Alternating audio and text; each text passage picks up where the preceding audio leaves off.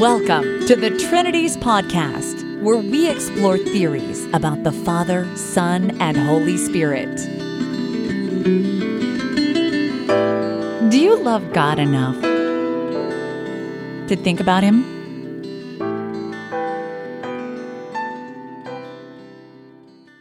Episode 346 Is Jesus Still a Man?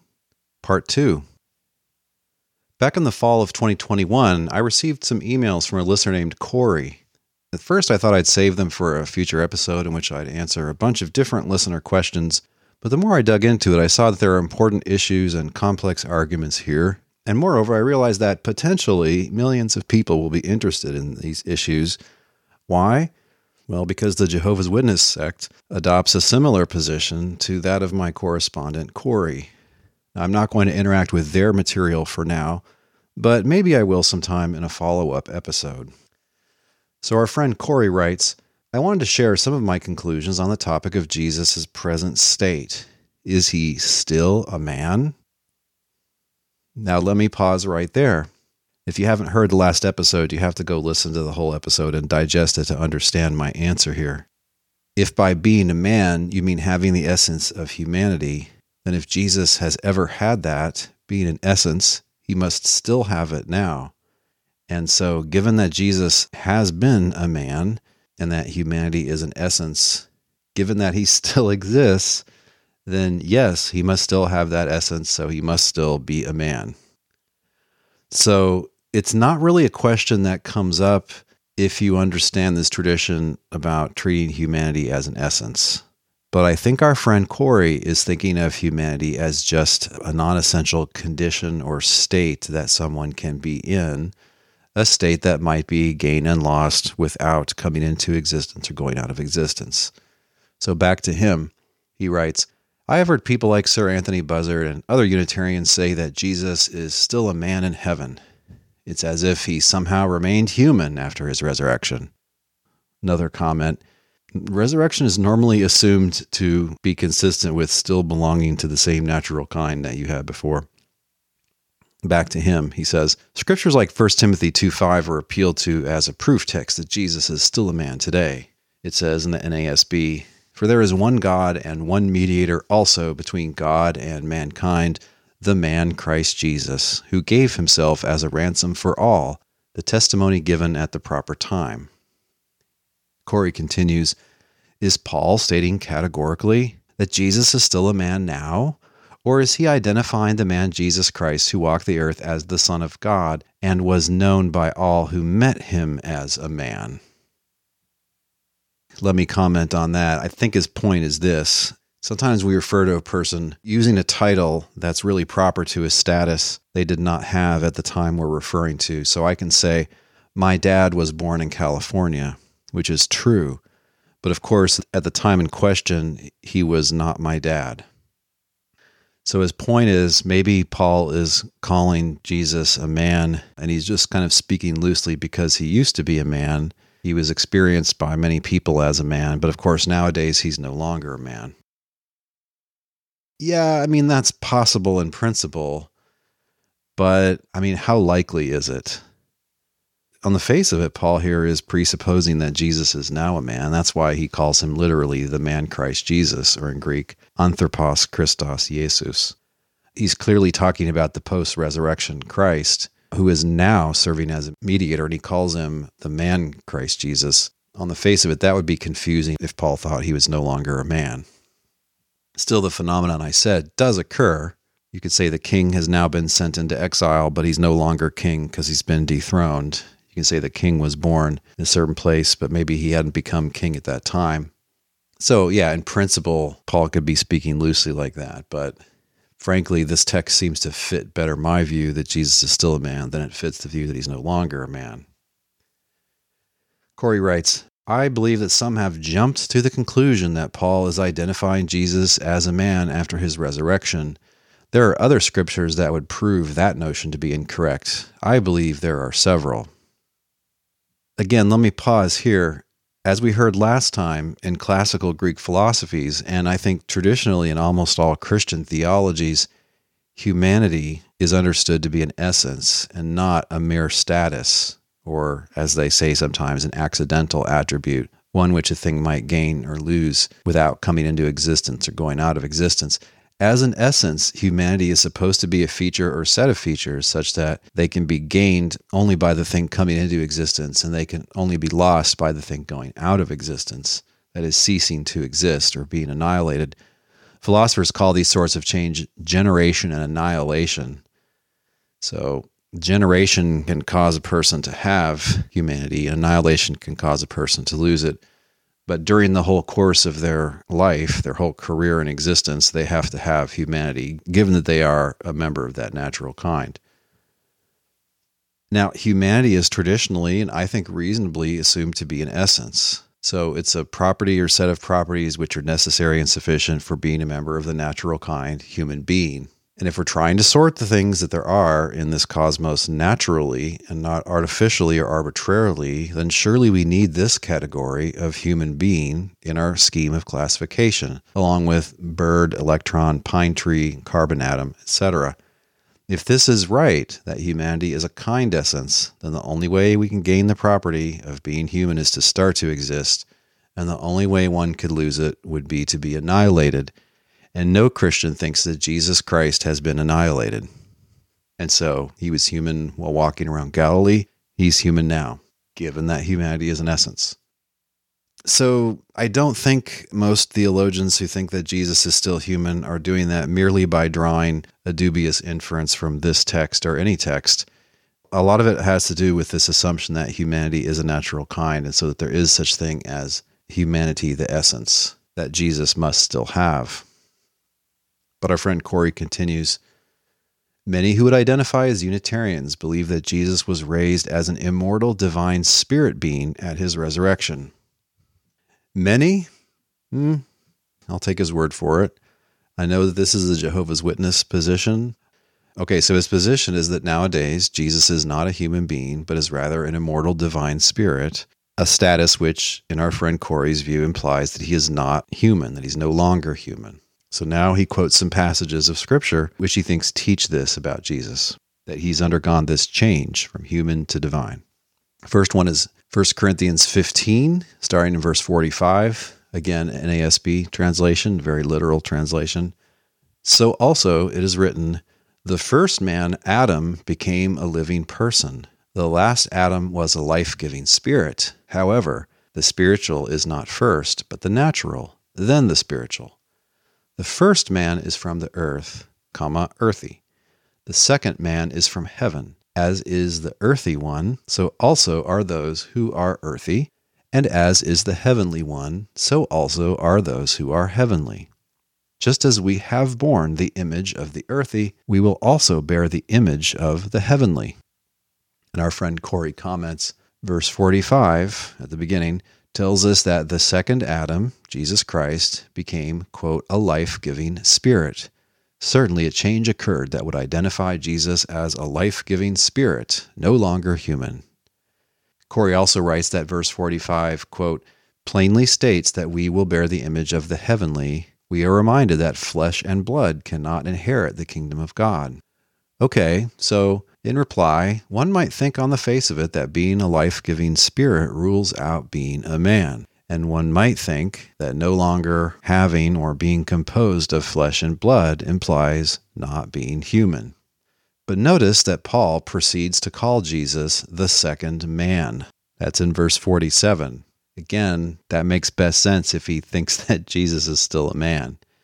And he does it again by implication in verse 49. So most translators are not so woodenly literal as the NASB, and they add some words.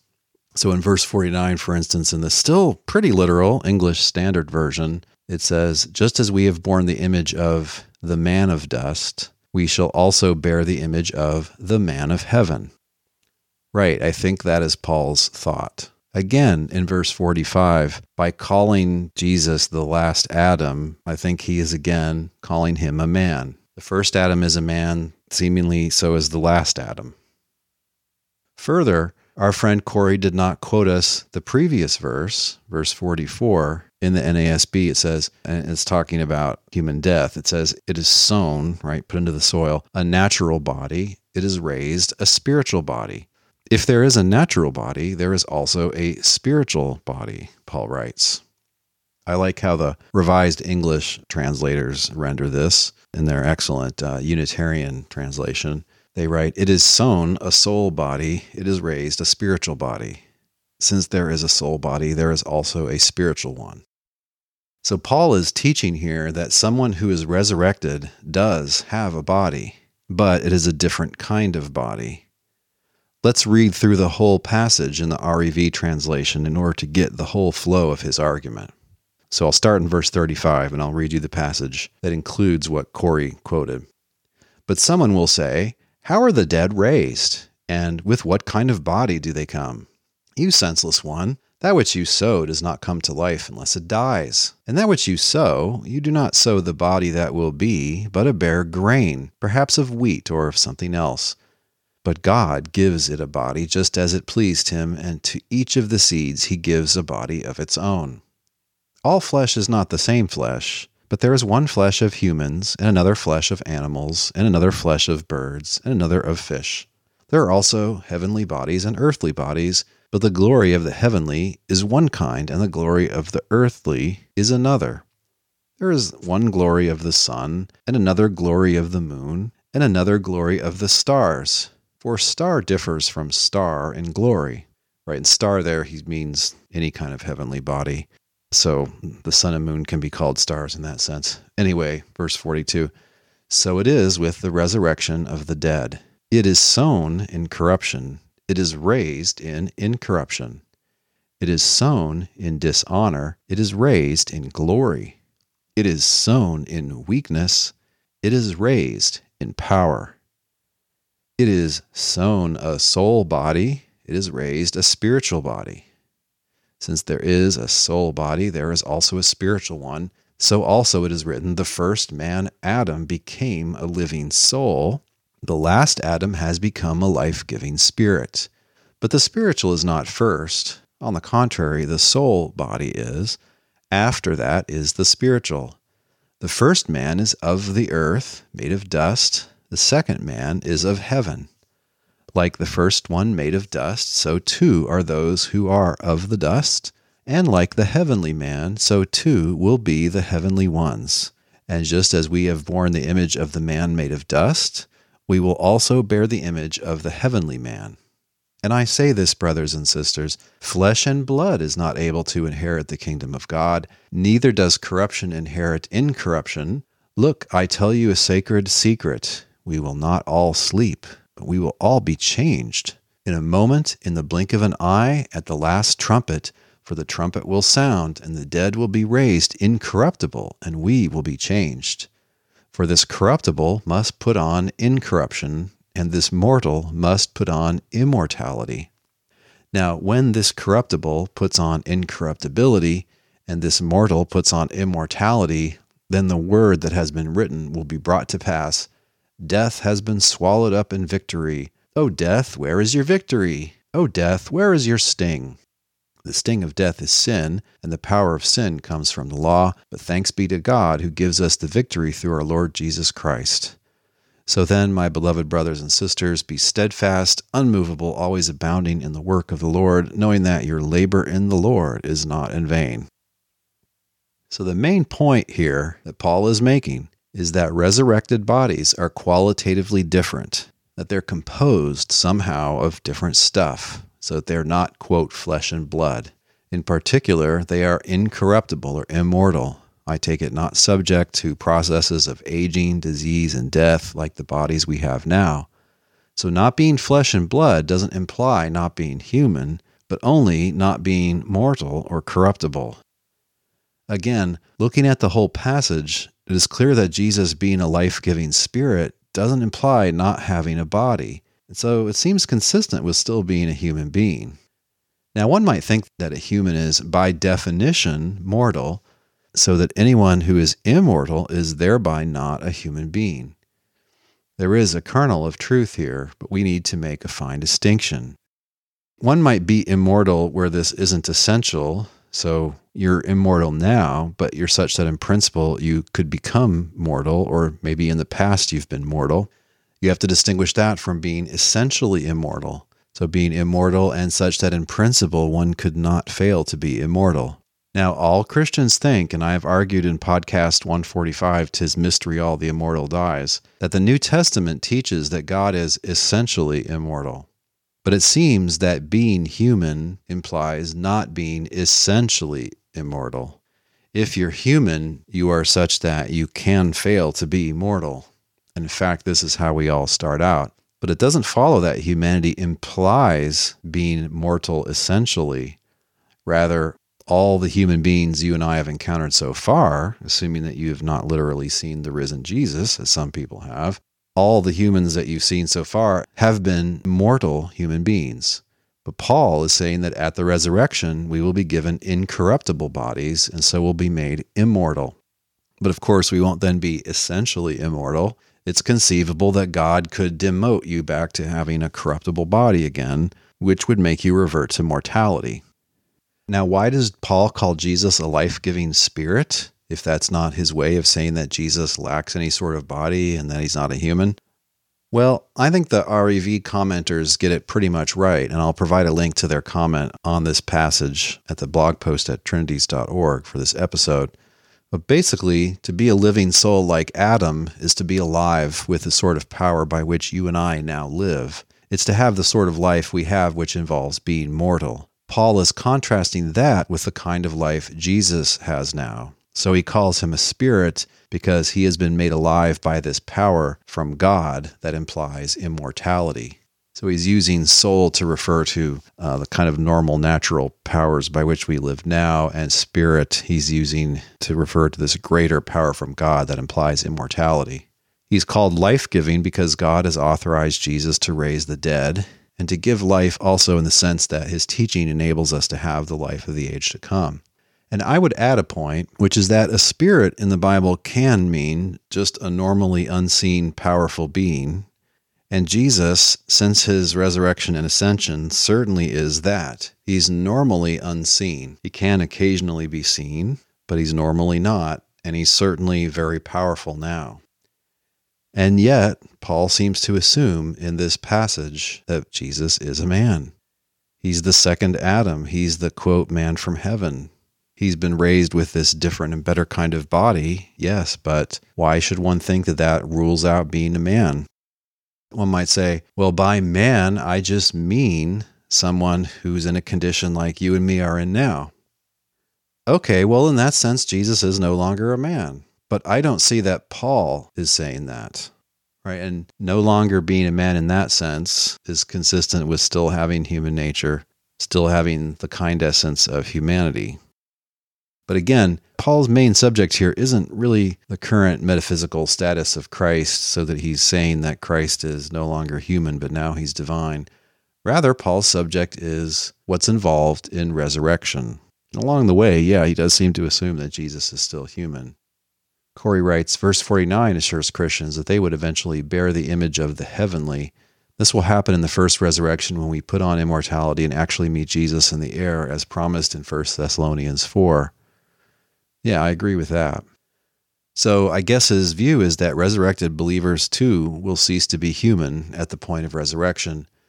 But I don't see that clearly taught anywhere in the New Testament, nor do I see it as implied or assumed in any text there.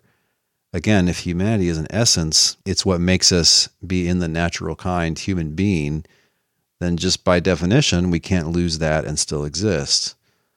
But again, I think our friend Corey is thinking of humanity as just a non essential status that someone might gain or lose, and he's thinking of divinity in the same way. Mm, which is kind of odd because usually when we think about divinity, we're talking about God, and I don't think we should think that his divine status could be gained or lost at all in any way. When the Trinities podcast returns, another alleged proof text that is supposed to show that Jesus is divine but is no longer human.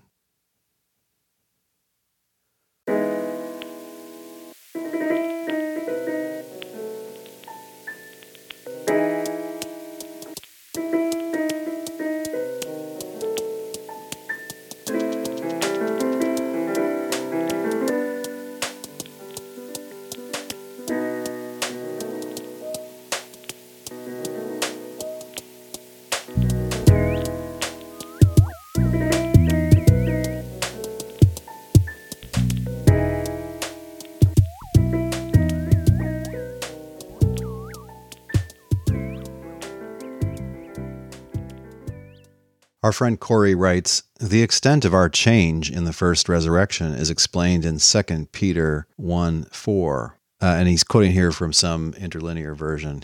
It says, By means of which he has freely given to us his precious and splendid promises, so that through them you may escape the corruption that is in the world, caused by sinful desire, and become partakers of the divine nature. So this says that believers will be made partakers in the divine nature, which presumably involves ceasing to be mortal. But why think that that implies no longer being human? As we've just seen, Paul seems to assume that being human is compatible with being made immortal by being given an incorruptible body. Presumably, being a partaker in the divine nature implies being made similar to God in certain respects. But it can't mean being like God in every way or by having the divine essence, right? It can't be that we're omniscient, omnipotent, eternal, necessarily existing, that we exist a se, that we're immune from temptation. It can't be all that, right? It has to be some much lesser likeness to God that's being meant there. Again, if Adam and Eve are to be understood literally, then in the storyline there, Adam and Eve at first are immortal and yet they are human beings. They're in that natural kind, right? They go from being immortal to being mortal as a result of sin.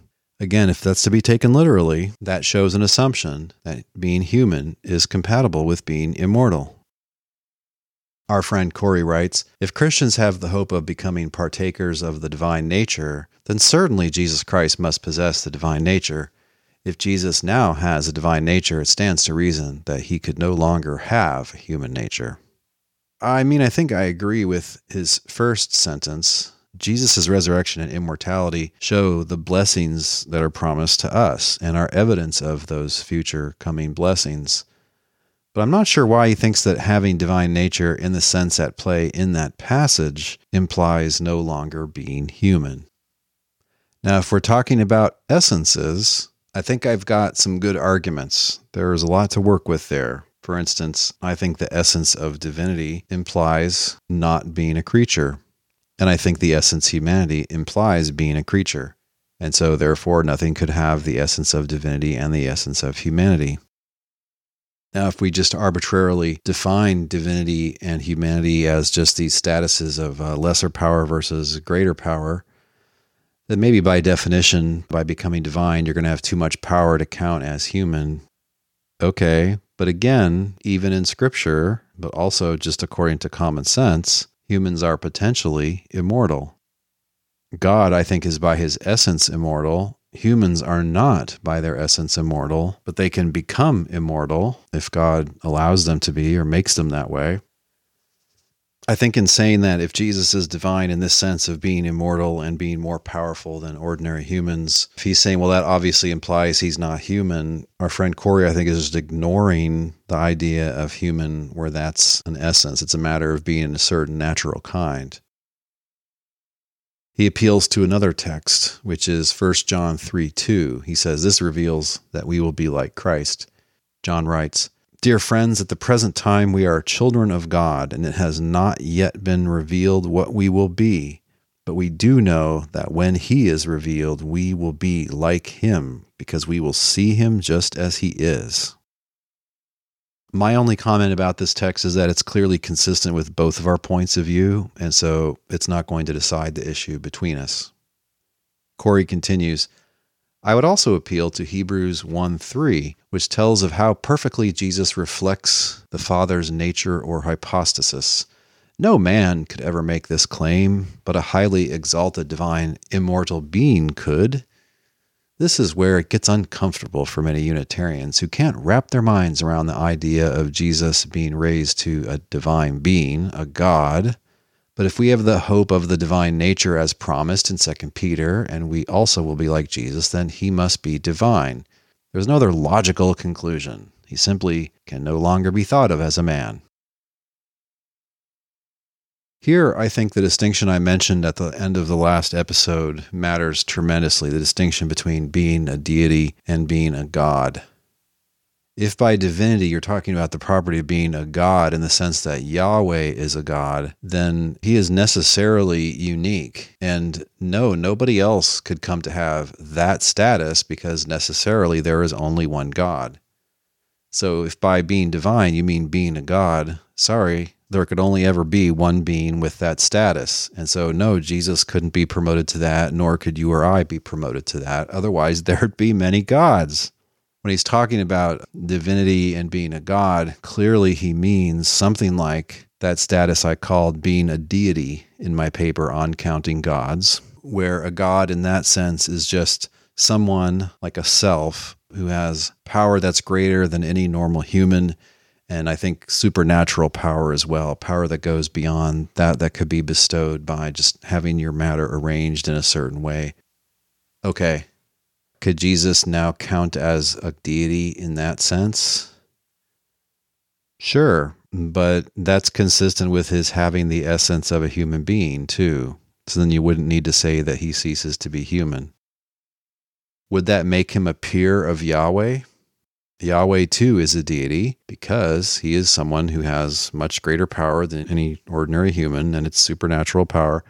But he's also a God, so he's necessarily unique He's the unique source of all else that there is. And I accept the tradition of thinking of God as necessarily a perfect being as well. So he has to have the greatest possible set of qualities that any being could have.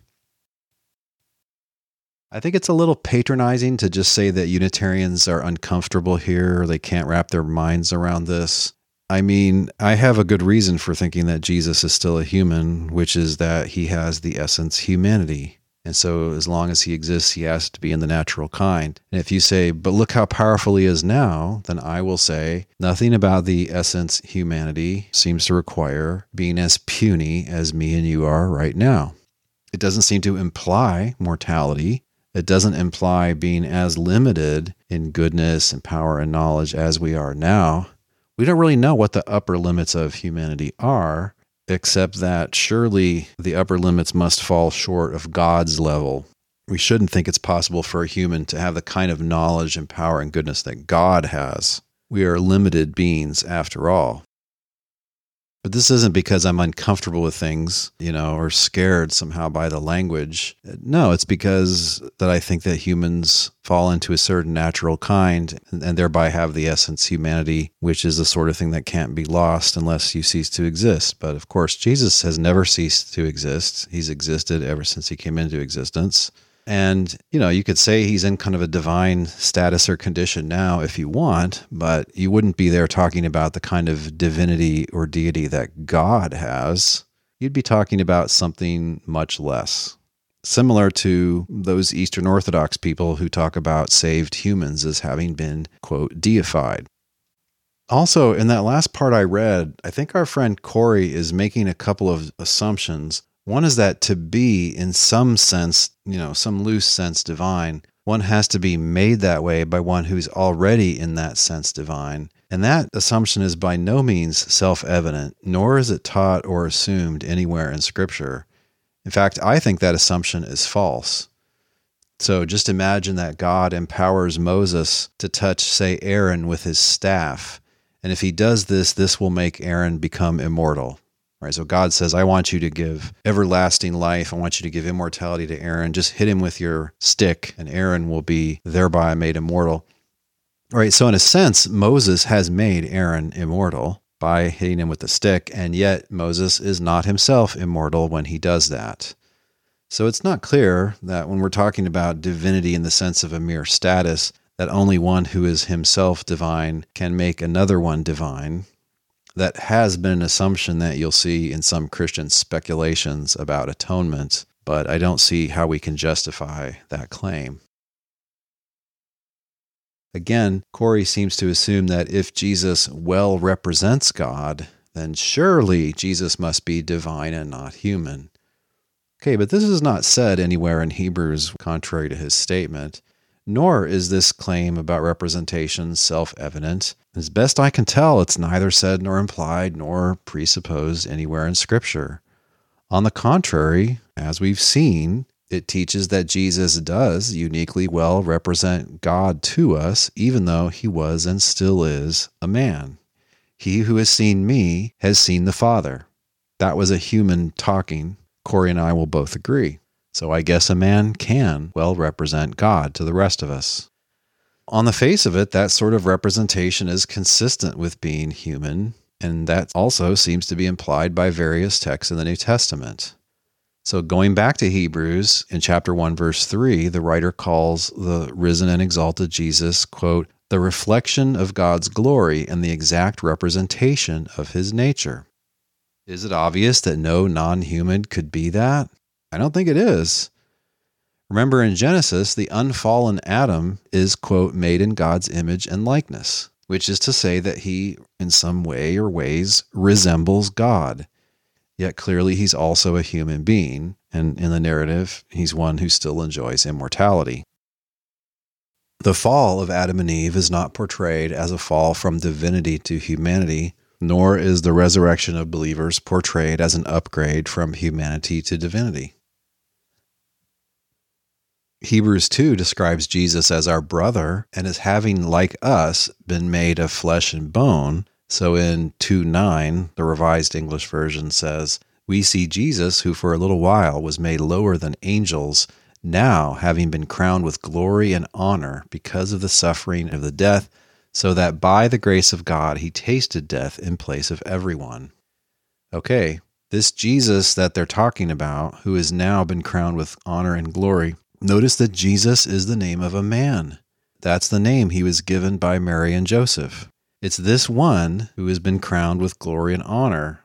The author gives no hint that Jesus is no longer a man because he's been raised and exalted in this way. Right? It's the same Jesus who died who is now exalted. And if you agree with that background assumption that to be a human is to have humanity, okay, well, if he had that before, he has to have it now. He had it when he died, he must have it now when he's raised, just by the concept of an essence. When the Trinities podcast returns, some further text from our friend Corey.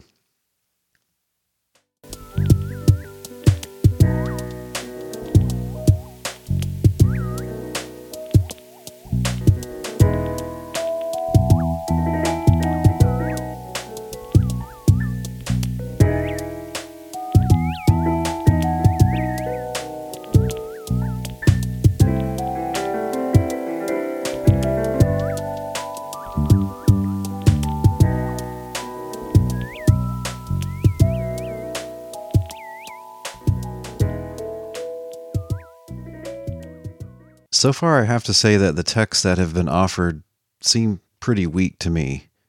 From where I sit, it seems that our friend Corey has been giving us texts which, if you already held the position in question, I could see how you could read those texts as consistent with that.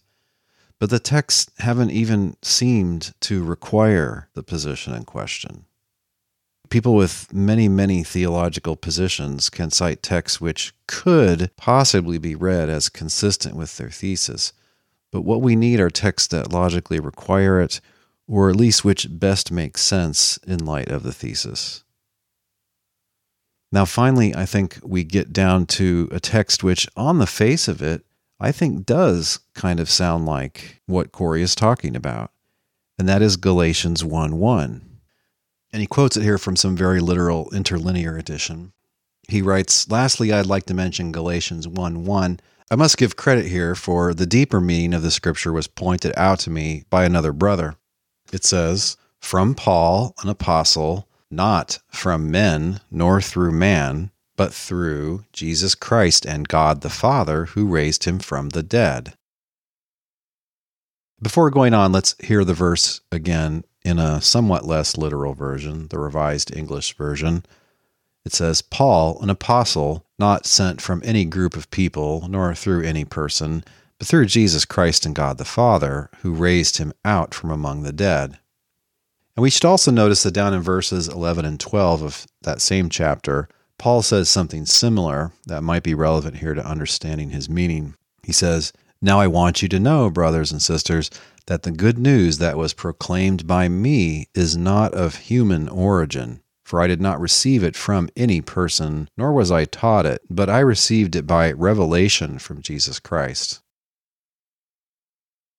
Now, this is, I think, by far the most plausible of the proof texts that our friend Corey offers. I can see how, if you're looking for support for your thesis that Jesus is no longer a man, you can look at this and think that Paul is implying that Jesus is not a man, that he's no longer one. Notice, however, that Jesus' current status is not exactly his subject matter.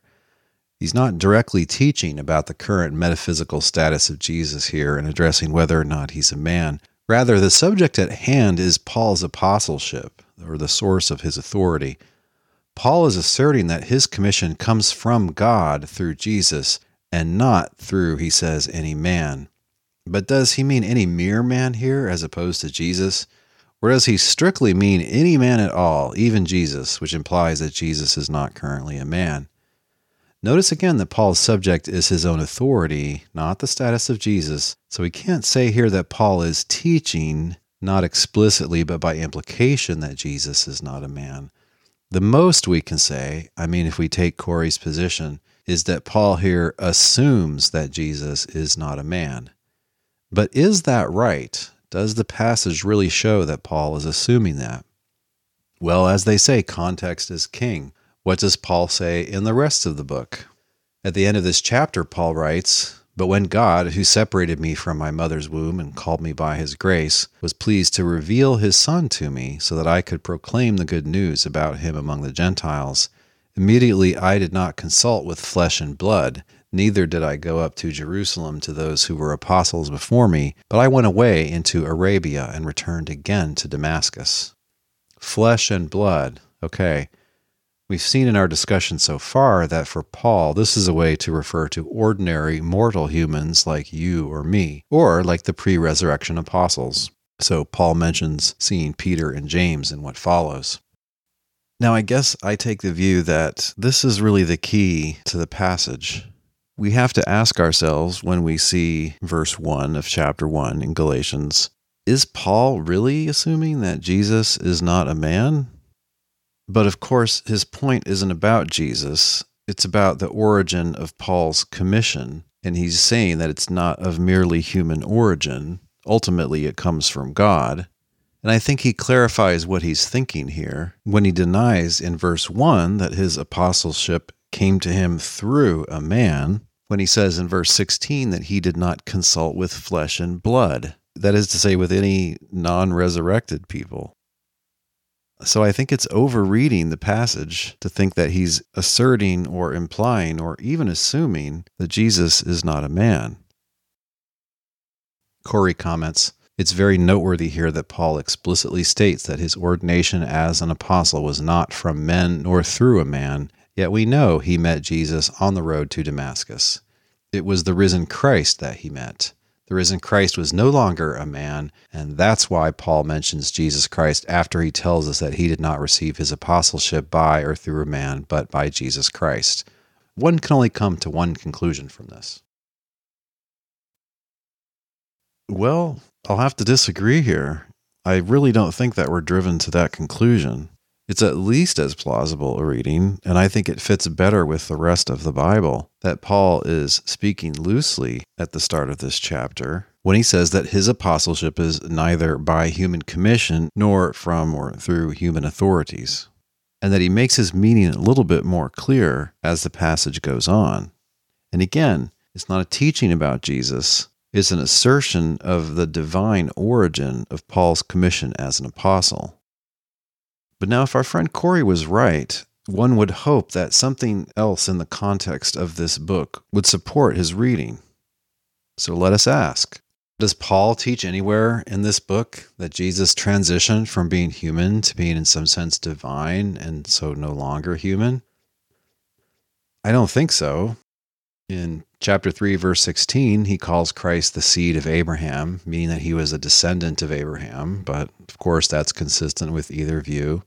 In a few places in the book, Paul calls Christ the Son of God, but of course, he was called that even before his resurrection and exaltation, so that title is consistent with his being a man now or not. So, for example, in 4 4, Paul writes, When the fullness of time came, God sent his Son, born from a woman, born under the law. And in chapter 3, verse 26, he writes, For you are all sons of God through trust in Christ Jesus. In other words, believers are now sons and daughters of God, though of course we are all now human.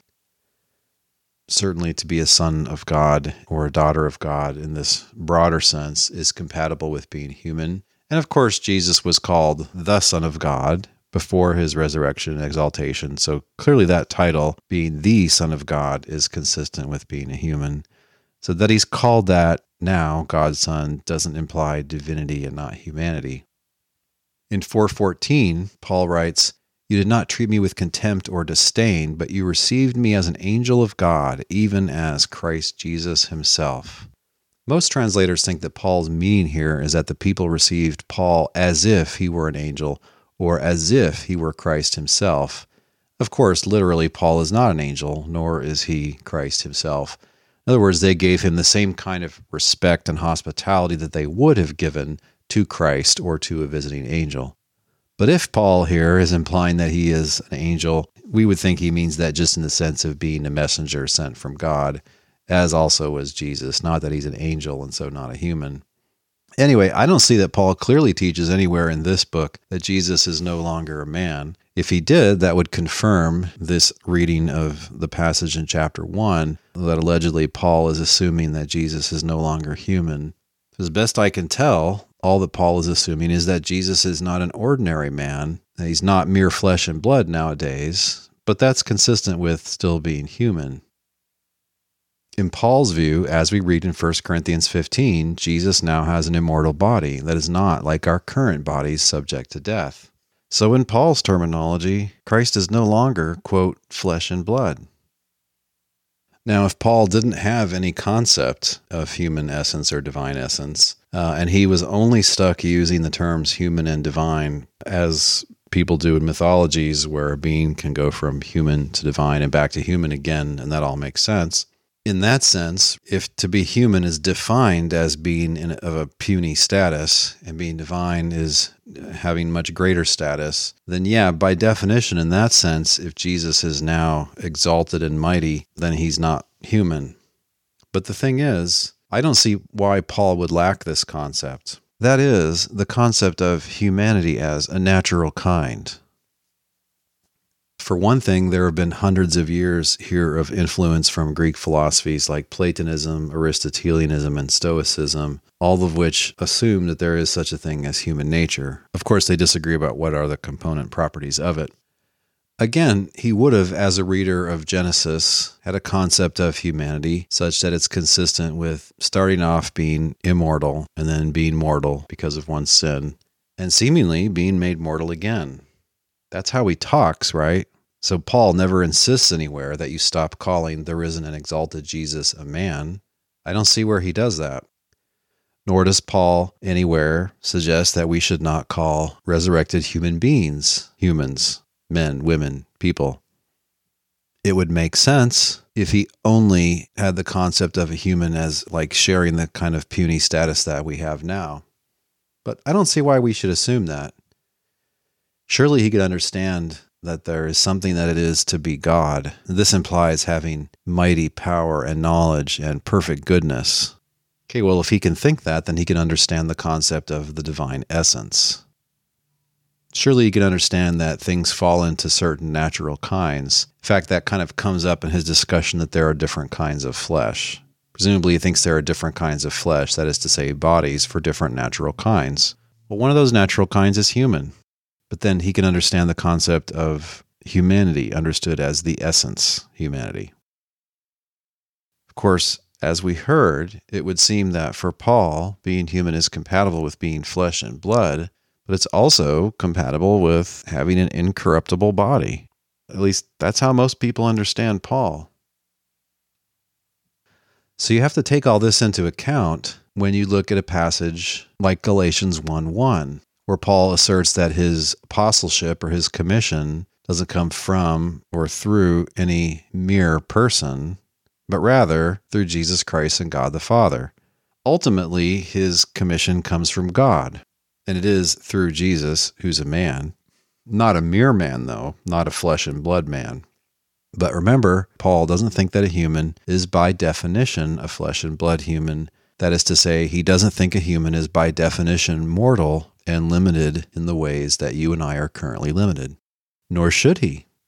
Just because a certain limitation is common among all the members of a certain natural kind, we can conclude from that that it's demanded by the essence that members of that kind share. It's pretty hard to tell in many cases whether or not a certain upgrade is consistent with a certain essence. Imagine there was such a thing as smart pills that would raise a thing's IQ. And so I sneak a smart pill into your dog's chow and now, you know, he understands twice as many words as before. And you're like, wow, this is a really excellent dog. I mean, he can understand all these commands. I mean, still be a dog, right? Even if he's the smartest dog in the world. If we now bred a bunch of dogs that were super duper smart, smarter than any poodle or German shepherd or golden retriever, I mean, they'd still be dogs, we think. So, what are the upper limits of intelligence after which a thing stops being a dog? I don't know. But it's like that with human nature. We think there have got to be some limits to how great a human can be, but there isn't really any reason to think that humans have to be the kind of, you know, fragile and super limited and very temporary sorts of critters that you and I are. In fact, that's the hope of the resurrection that being human, we can nonetheless be made immortal through faith in God, through Jesus. So I admit that on the face of it, Galatians 1 1 by itself seems to favor Corey's view. I don't think it strictly requires it. And I think you have to consider it in the broader context of everything else that Paul has written and in the broader context of all scripture. And indeed, in the context of our, I think, reasonably believing, if not knowing, that there are natural kinds, and so that there are essences, including the one that you and I have, which is humanity. Having that essence means that we can't undergo just any change whatsoever, but it doesn't seem to demand the kind of limits that we have now. To wrap up, Corey writes There are many other scriptures that reveal this truth if you are interested. I would be happy to share them with you. Well, I'd be interested in hearing the other alleged supports for this doctrine. I think now that I've explained my thinking, which is really the thinking of most Christian theology about humanity and divinity, that it might be a little bit harder than you think to prove this. Because again, I don't see why Paul or the other authors of Scripture should be thought to only have the concept of human as a being of like status, like power, and so on as you and I, and I don't think there's reason to agree that the only concept they have of divine is, you know, something with much greater power. I do agree that the risen and exalted Jesus has been given a great upgrade of glory and power and authority. And for instance, Paul is quite explicit that now he's immortal. But again, those are consistent with his still being a man. If you don't want to call him a man anymore because he doesn't have any longer the limits that you and I have, I don't want to dispute just about words, but I think the sense of humanity that I'm talking about, where it refers to a natural kind and the essence associated with it, I think that's the more important sense. So, sure, give me some more scriptures that supposedly support this. And again, as I mentioned in part one, maybe at some later time I'll interact with the Jehovah's Witnesses materials on this subject because they too have adopted this type of position. And for all I know, our friend Corey may have got it from them, or maybe some of the people he's interacting have got it from them. I'm not suggesting it's false just because it comes from them, but I am saying that it's a very unusual position in the history of all Christian theologies. And I think there are good reasons for why it's unusual. Because that Jesus is now divine and not human is not plausible and doesn't seem to be supported by the texts overall and read in light of things that we and the authors of those texts know. And that claim seems to ignore the more important senses of those words, divinity and humanity, that Christian theology has done so much to explore. When the Trinities podcast returns, some concluding thoughts.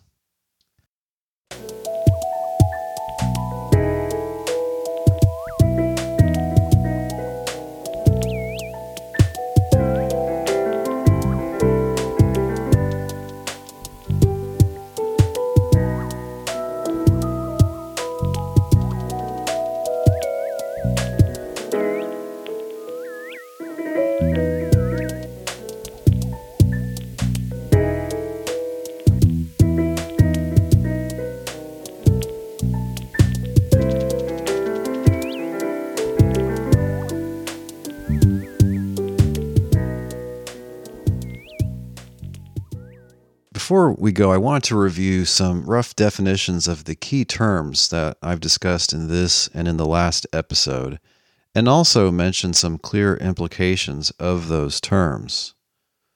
The first two terms are deity and God, lowercase g, and this is how I suggest using the terms in my paper called On Counting Gods. And for the full motivation for using these terms in this way, you'll have to see the paper. It has to do with atheism and polytheism and not just with monotheism. But as I use the term, a deity is a very powerful self whose powers exceed those of the natural realm. A god is a necessarily unique deity who is the ultimate source of everything else there is. So, by these definitions, any god is also a deity but also, by these definitions, only one deity can be a God. In the Bible, in my view, it's taught everywhere that there is a God, and this God is by definition unique. In the Old Testament, he's called Yahweh. In the New Testament, he's called the Father of our Lord Jesus Christ. As to deities where none of them is a God, angels would count, and possibly other beings. Next, let's talk about the terms divine status and human status. And that is what I mean in these episodes by divinity and humanity not understood as essences. Rather, they're just non essential conditions that something could be in. So, divine status would mean something like being an immortal being who enjoys much greater powers than the humans we see around us now. And then human status would be having the sorts of limitations we see in the humans alive now, other than Christ. Or if you like, we could just give kind of a pseudo definition of divine status as whatever condition it is which is now enjoyed by the exalted Jesus and which will be enjoyed by resurrected believers in the future. You know, maybe some people, when they're talking about divinity or divine status, they don't really mean anything more specific than that. Okay. So, by those definitions, Jesus nowadays, having been raised and exalted, according to the New Testament, would not have human status any longer, but would have divine status. And of course, by definition, nothing could have both. Whatever has human status doesn't have divine status. Whatever has divine status doesn't have human status. And as I mentioned before, mythologies in which a being could become a god or be demoted down to being a human like you or I, myths like that depend for their coherence on that they're only talking about divine status and human status. But those are not the most important senses of the terms divine and human. We have a concept of a human as a natural kind of thing. And so, too, we think that there is such a thing as being a god. So call that having divine essence versus having human essence. So divine essence would be the property or properties in virtue of which their owner is a god. Human essence would be the property or properties in virtue of which their owner is a human being. Now, because these are by definition kind essences, nothing can gain or lose them without coming into existence or going out of existence. And I think it should be uncontroversial that because of the properties that are involved in divine essence, in principle, nothing could either gain or lose divine essence, because divine essence involves eternity, nor could, in principle, anything have divine essence because of anything else, because divine essence includes uncreatedness and aseity. To get a little bit more controversial, because of the properties involved in divine essence and those involved in human essence, and for a lot more about these various clashing properties, you can see podcasts 343 and 344, or my debate with Chris Date, episodes 263 and 264 because of those clashing properties that are involved in divinity and humanity, understood as essences, it follows that if anyone has divine essence, then they lack human essence. And if anyone has human essence, then they lack divine essence. In this, they're like the geometrical properties of being a circle and a square. If any figure is a square, it's not a circle. If any figure is a circle, it's not a square because of the incompatibility of the definitions.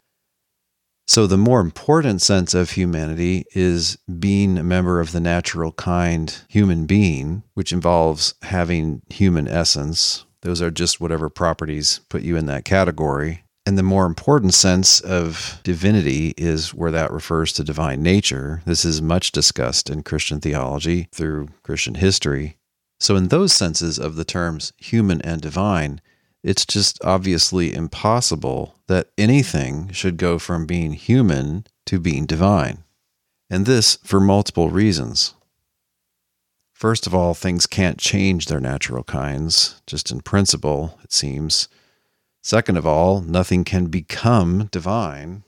And if you just say, well, hey, he's so different now, how can you think he belongs to the same kind as before? Then I think you need to take care about what you think is possible and impossible for a human being to do or be.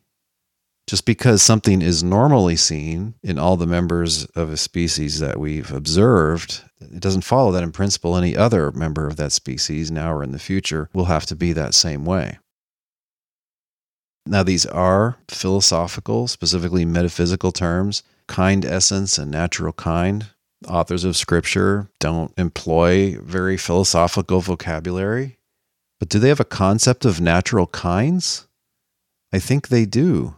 They think God created all the different kinds of things, that things naturally fall into the categories in which God made them. One of those is humanity. Then again, Yahweh is understood as a deity, but as a necessarily unique one. He's unique in kind. So I do think they have a concept of divinity. When they say there's only one God, they're saying there's only one thing of that kind in reality. So I hope that little review makes things a little bit more clear. I know I probably could have been a lot more clear in how I presented all of this, but I do commend these ways of thinking about all of this to you. I think it helps us keep straight in our minds what monotheism involves, why the Bible isn't anywhere polytheistic, contrary to some scholars. And honestly, I do think it helps us get clear about what Paul is and isn't teaching about the risen Jesus and about the futures of his followers. So, Corey, let's continue the conversation in some way. Thanks for listening.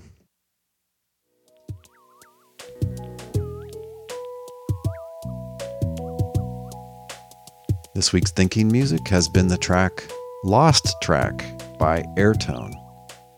As always, there's a link on the blog post for this episode at trinities.org where you can listen to or download that entire track.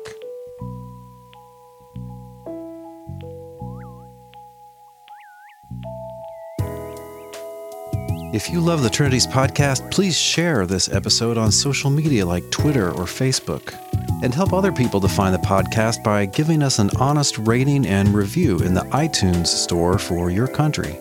You can also support the Trinities podcast by giving a certain donation per episode. If you're interested in that, please visit patreon.com slash trinities. Finally, let us know what you think. Give us a comment on the blog post for this episode, or join our Facebook group at facebook.com slash groups slash trinities. The Trinities podcast is supported by and made for thinking believers like you. Thanks for your support, prayers, and encouragement.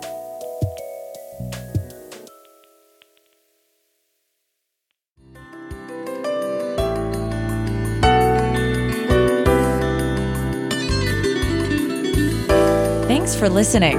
We'll see you online at trinities.org. Till next time don't forget to love God with all your mind.